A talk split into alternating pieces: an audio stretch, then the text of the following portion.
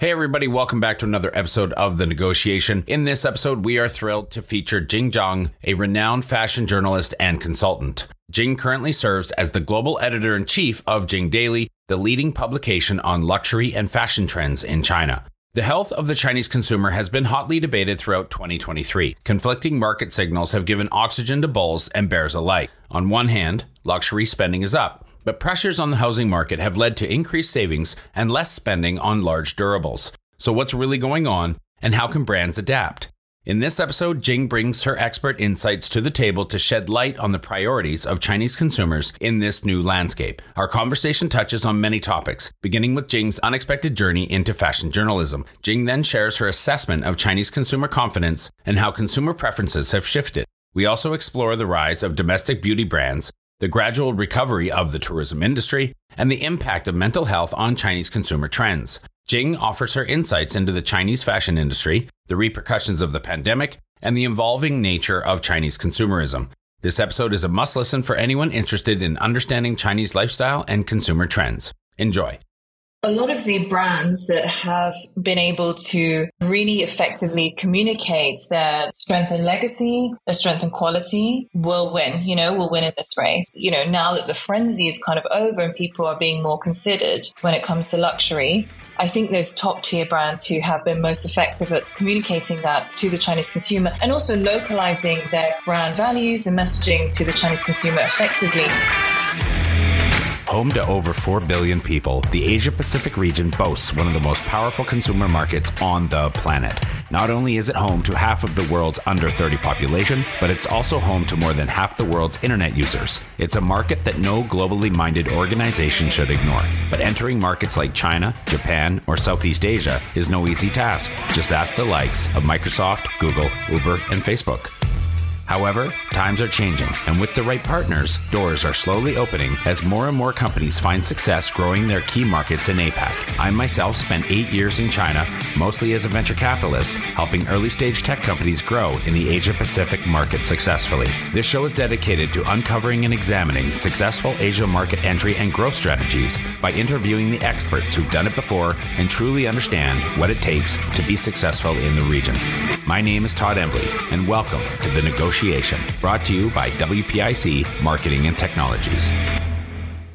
Jing, welcome to the show. Thank you so much for having me, Can you start by telling the audience about your career as a fashion journalist and consultant and about the mission of Jing Daily?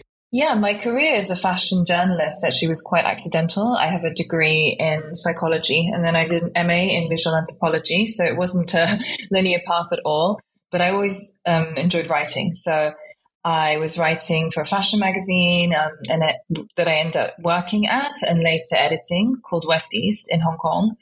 And it kind of went on from there. After that, I was a fashion editor at South China Morning Post. Um, in between then and now, I've just held various positions, part time and full time, at um, different magazines, all in English um, because I don't write in Chinese, but um, in the fashion, art, culture space in Asia. Um, and I lived in Shanghai for four years, in Hong Kong for about 12 or 13 as an adult. Um, but I hail from Guiyang in China, and I've lived most of my most of my life now actually in the UK. There's a tinge of an accent, and obviously it's a yes, British accent. A yeah, how how did that come yeah. about? I moved to the UK when I was five years old, actually, with my parents, um, because my father was studying for his PhD in the UK. So it was a very, um, I think at the time it was, you know, 89, 88. So it wasn't, there weren't that many mainland Chinese um, students like him in the UK at all. Yeah. Now, where are you located that we're recording you from today? Um, I'm at my place in Porto. so I just uh, I have a small little flat in Portugal where I just go to relax, get out of the big smoke. Beautiful, beautiful. So, what is your read on Chinese consumer confidence in 2023? Um, obviously, you know, the end of um, the pandemic, um, there was a you know there was a surge of, I guess, revenge spending. Um, but I think with the collapse of Evergrande and other macroeconomic factors that have been difficult for China this year, to say the least. I think the middle classes do feel um, stretched. You know, I think there is has been a severe lack of confidence or um, for the first time in many Chinese consumers' lives, I think, you know, they're not sure that next year is going to be better than this year. I think that's the fundamental thing. Um, China's, you know, economic rise has been so rapid and historically unprecedented. Um, so I think some of the people have just been, you know, used to um, expecting last year, uh, next the next year to be better than last. I think this is the first time in some people's lives, certainly, that they don't have that assurance anymore. So I think certainly for some of the middle classes, there is a lot of worry. There is um, some hesitation. There is not that kind of um, boundless optimism of, of previous years pre-pandemic. I think. But I don't think it's completely doom and gloom as a lot of the media headlines paint it. Who have been the winners and losers in the China luxury market in 2023? And what factors, in your opinion, have shaped their success or lack thereof? Um, I think honestly, the winner, the winners and losers. I mean, I think actually, a lot of the brands that have been able to kind of really effectively communicate their like strength and legacy, their strength and quality, um, will win, you know, will win in this race. I think, you know, now that the frenzy is kind of over and people are being more considered when it comes to luxury, I think those top tier brands who have been most effective at, at, communicating that to the Chinese consumer and also localizing their kind of, uh, you know, brand values and messaging to the Chinese consumer effectively are the, have emerged the winners. You know, the ones that have emerged the losers, which to be honest, happened, I think, you know, started to happen even pre pandemic, um, with the people who failed to affect, um, failed to kind of localize effectively. Um, and just thought that, hey, I'm a big brand in the West. Um, I will just export everything I have into China and it's done and dusted. What about young consumers? What are they spending on now? And what are the major lifestyle trends driving their consumption? I think young consumers um, we did we've done a couple of stories on this um, and i think you know through social media platforms such as such as like Xiaohongshu, um, there have been some trends emerging like a simplified life self-care and wellness you know um, mental as well as physical and this kind of like hyper localization come up as consistently throughout 2023 as uh, top trends for for China's you know China's young. Um, I do think there is you know, you know, China's Gen Z. There's been a lot of talk about this, but they have unprecedented um, unemployment rates right now, right? so much so, so, I think that the government has stopped counting. I think since June of this year, but it's at twenty percent plus. So I think that is something that's very interesting and actually quite worrying. Um, there's definitely a you know rejection of the 996 lifestyle for many younger people in China whereas previous generations were very much accepting of you know to, to, to get to get ahead you have to work hard and harder than anyone else and you have to sacrifice your lifestyle in some way or other. I think that's changed for china's young today. I think they're far more aware of their own mental health. They're far more aware of you know just curating a lifestyle that they like. It's not all about the rat race anymore. The mental health aspect is really interesting to me. And as you mentioned, you know, you have a, a psychiatry degree, I believe. Yeah, psychology. Yeah. a psychology. Yeah, thank you. I know that it's something new for China a little bit to delve that deep, to start talking about mental health. Can you speak a little bit to the growth of mental health awareness, especially in the young in China? I think it's, I mean, I think the kind of consideration and the importance of mental health awareness does come with populations entering the middle classes, right? I think, you know, if you look at standard Maslow hierarchy of needs, you kind of have to have the basics of, you know, not being hungry, having food and shelter and, and things like that before I think other needs come bubble to the surface, such as mental health, relationships, and more psychological needs, I would say. So I think if you look from a demographic perspective, you know, the Boston Consulting Group estimates that China's middle class will reach 560 million people by 2030, which is a vast, um, a vast number of people. So I think, you know, because of that, just sheer numbers of people entering the middle class and, and not having to think so much about survival, you will get this increased concentration on relationships, on wellness, on you know physical and mental wellness. I think especially for the young, you know, younger generations always I think rebel from what came before them, you know. So perhaps they've seen um, their parents or you know people 20 years older than them struggle from a lot of issues of mental health um, you know in their lifetimes and they want to avoid the same kind of thing right so i think i think it's you know i think it is part of that when i speak to people you know young people in china there is definitely much more um, awareness and acknowledgement and desire to kind of explore that side of things that side of themselves um, that side of different industries, the mental health industry, the wellness industry, um, yoga, meditation, um, spiritualism. You know, it's it's really really um, booming right now. And of course, actually, in the lo- the last couple of years, you know. COVID has definitely had something to do with it. Being trapped at home during lockdowns, the kind of introspection that that brings also definitely has a lot to do with it. And it's we are just seeing, I think, the beginnings of um, how this will actually manifest. What is your assessment of the strength of domestic brands and designers in the beauty fashion space in China? Do Chinese consumers prefer domestic brands or styles? How have foreign brands responded to that? I think people are always going to be fascinated by, you know, their local brands, their local creatives. Like, of course, China does not have a mature um, a very mature fashion, beauty, and luxury market, right? You know, nascent market. It's quite it's quite in early stages.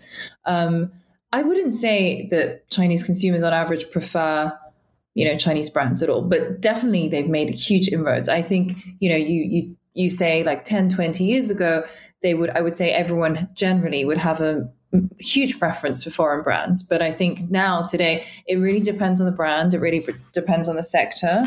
Um, I think for beauty, it's a very interesting sector because you look at the success of um, Japanese and Korean beauty brands in in China, right? And it makes sense, you know. It's tested. The R and D is on Asian skin. It's, um, I think that has kind of contributed to the rise of be- Chinese beauty brands.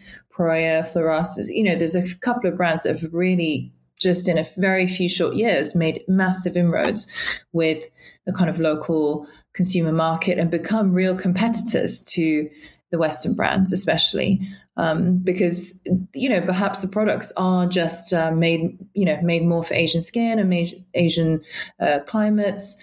Um, I think that makes sense. On a fashion sense, I would say yes, of course, because people really look to fashion designers, and but I there isn't there hasn't been a huge um, brand that can really compete with the likes of like Chanel or Louis Vuitton, for example. You know, I don't think that's going to come for some time. But of course, cool young designers have um, a pretty good place in, you know, and a lot of fans, I think, in, in Chinese consumers and fashion fans' uh, hearts. I think it's always nice to see the beginnings of this um, industry kind of flourish, right? Um, but I think I think COVID did actually put a spanner in the works with relation to that, and also like overseas and global interest on Chinese designers. I remember being in Shanghai in 2016, 17, 18, and there was so much there was so much global interest, right, on the art and design, young, especially of young designers in China. But that did die down, you know, after the pandemic, and I think it's creeping back up again, but it really hasn't hit. Um, you know, it really hasn't hit the the kind of peak of previous years. You're right. You mentioned the pandemic and how significantly it reduced the volume of tourism around the world. It obviously impacted outbound tourism from China and the amount of Chinese tourists potentially even going to Europe to spend. Was there a response from luxury brands in that regard? And how has tourist spending rebounded this year? Um, I think for sure a lot of luxury brands they were missing the income. I mean, Chinese pre-pandemic Chinese tourists were the highest spenders per I think per head, right? Um, globally. So I think you know the return, this revenge travel has not been as the recovery has not been V-shaped as many people hoped. You know, firstly. Um, and it's actually hard, you know, just visas, um, infrastructure, they're not back to pre-pandemic levels. So the kind of difficulty as a Chinese, you know, person going overseas is is uh, is higher now. So I think are more costly. So the brands are still kind of waiting for the return. One of my colleagues went to a trip.com um, conference recently and said that they um, they predict that the kind of Chinese tourism levels will hit pre-pandemic numbers i think around mid 2024 so the middle of next year that's a prediction by trip.com i'm not so sure you know it really depends on yeah, flights are more expensive. Getting visas is more cumbersome these days. Um, so I'm I'm not sure how that uh, when that will fully recover and if it will look actually the recovery will look the same as things were before. I do think those that can travel do have a hunger after three years. Of course, it's very natural. Um, but perhaps their spending priorities have changed. You know, I see more of an interest in experiential, cultural immersion um, in travel and less in just shopping for things. You know, I do see that, you know, anecdotally from my friends who who who you know travel from China, but I think also the stats um, on a lot of like travel um, websites or booking uh, services show uh, show reflection of that too. However, I think because there are less people traveling and the people who are are kind of you have to be more inclined to do it because maybe the barriers are higher. But they do they are spending on average per trip more than before. One thing that we know is luxury brands have invested heavily in e-commerce and they did so even more heavily during the pandemic. Now, is that the future of luxury spend? Can it be the future of luxury spend? And would you say that the difference between online and offline is growing. Is offline still the main channel for luxury brands, or can they win in online? Um, I think it's it's a super interesting question, and I think it's different in different geographies, right?